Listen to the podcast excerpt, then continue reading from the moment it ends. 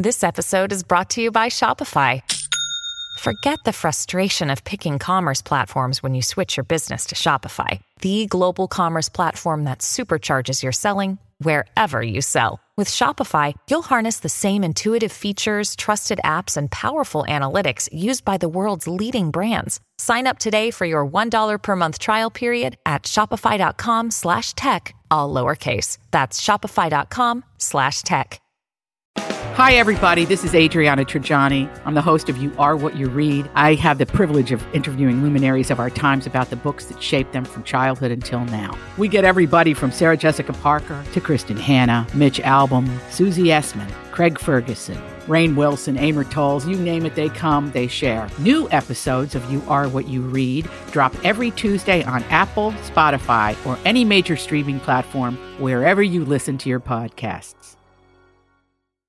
I, need some dirt, dirt, dirt. This is a My Talk Dirt Alert. Up to the minute entertainment and pop culture news heard at the top of every hour on My Talk 1071. Yeah, that's really great. Could you please tell us what's going on?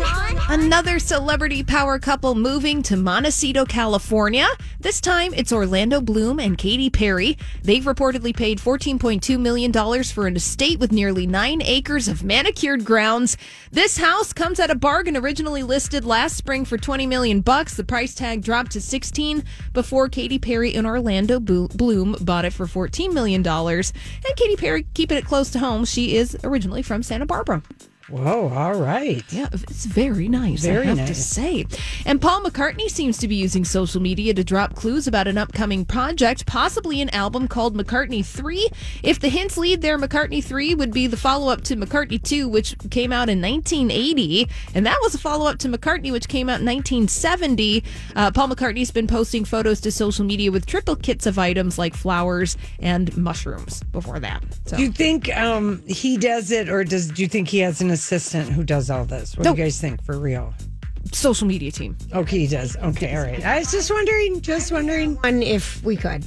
Mm-hmm. I mean, a personal one. I know we have Hannah, but I mean, a personal one would be lovely. Mm-hmm. Well, somebody who does their own social media would be Sir Anthony Hopkins. Oh. And if you want to smell like him, you're in luck. He just dropped his new Anthony Hopkins Ah Eau de Parfum for $75. It's a home fragrance collection and it's launched in partnership with the charity No Kid Hungry. It's being described as a timeless elegance fragrance for men and women and it has uh, musk, orange blossoms and promises to awaken your soul and unleash what's hidden inside your heart. Oh, I I I do I do think he is fun to follow because he doesn't post very often, but when he does, you can tell it's him. He's doing it. Yeah. It's just always so random.